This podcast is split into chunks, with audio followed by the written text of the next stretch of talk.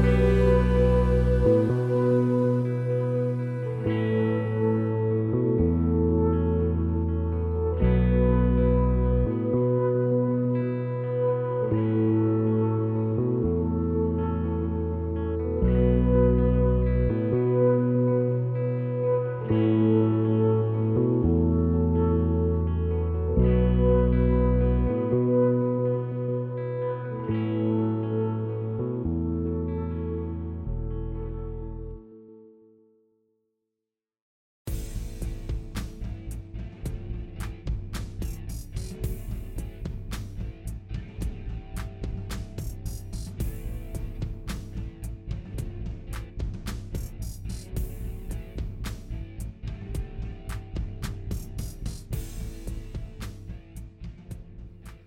Hello and welcome back to the Teach for Endurance podcast. I am glad that you're here, and we are on. Actually, it's time for celebration. This is season six, episode 26. Um, and this is the second session of what I kind of call the chill sessions. And these these podcast episodes and the chill sessions are usually a little bit shorter. You know, sometimes they're a little more poignant, uh, but they're still part of the endurance lifestyle, and I hope that you get something out of them uh, for sure. So, uh, thanks for hanging out, and let's get to it. This one's got a really easy title. We're going to just call this one a number 365. What is perspective? Well, as defined, uh, perspective is the state of one's ideas, you know, the facts known to them, etc., and having a meaningful relationship with something or someone. This is important because one's perspective is the key uh, for this strategy that we're going to get into to be successful.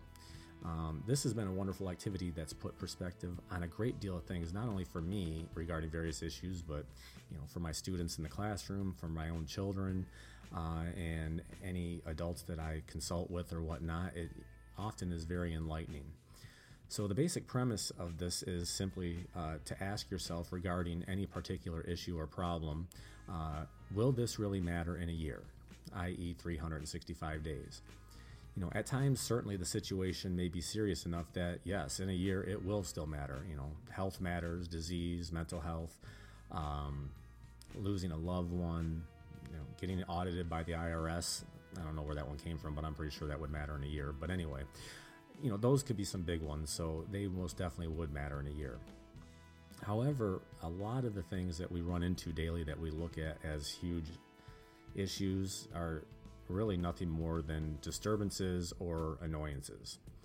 Uh, and the key is to have, you know, try to get some perspective on it. And I have, I don't remember what chapter it is in the book, but I talk about, you know, perspective as far as a zoomed in lens and a panoramic lens. Zoomed in, you're you're so locked in on one particular thing that you can't see the surrounding you know, concepts, ideas, uh, possibilities, things of that nature. Panoramic, you're taking in the whole thing. Uh, and you can gather information from all kinds of areas and perspectives and so forth. So, when it comes to perspective, there's some key premises uh, that are integral to kind of get a concept or understanding of it. The first and very important is realizing that everyone involved in any particular issue has their own unique perspective. Not one of us is going to see a situation or an issue in the same manner. We're all different, unique individuals. Secondly, um, one's perspective interprets and organizes what you know he or she knows or think they know based on their own life experiences. You know, and as these experiences are all going to be different, they are understood within our own personal viewpoint you know, we tend to see only what our perspective allows us to see. You know, inherently, this is already biased in nature, it's not factual. You know, more often than not, we tend to pick out and focus on those facts, quote unquote, that correlate with our personal core values and beliefs. Third is that we have different perspectives at different times. You know, for example, when you're tired and annoyed, you're more likely, for example, to be maybe an offensive driver rather than a defensive driver on the freeway or whatever. Or when you're hungry, you know, you're more likely to notice all the food in the room or in the kitchen or in the refrigerator than if you weren't hungry. It just stands out. Lastly, misunderstandings usually occur because we assume, and that's never a good thing, that everyone sees things from our own personal perspective.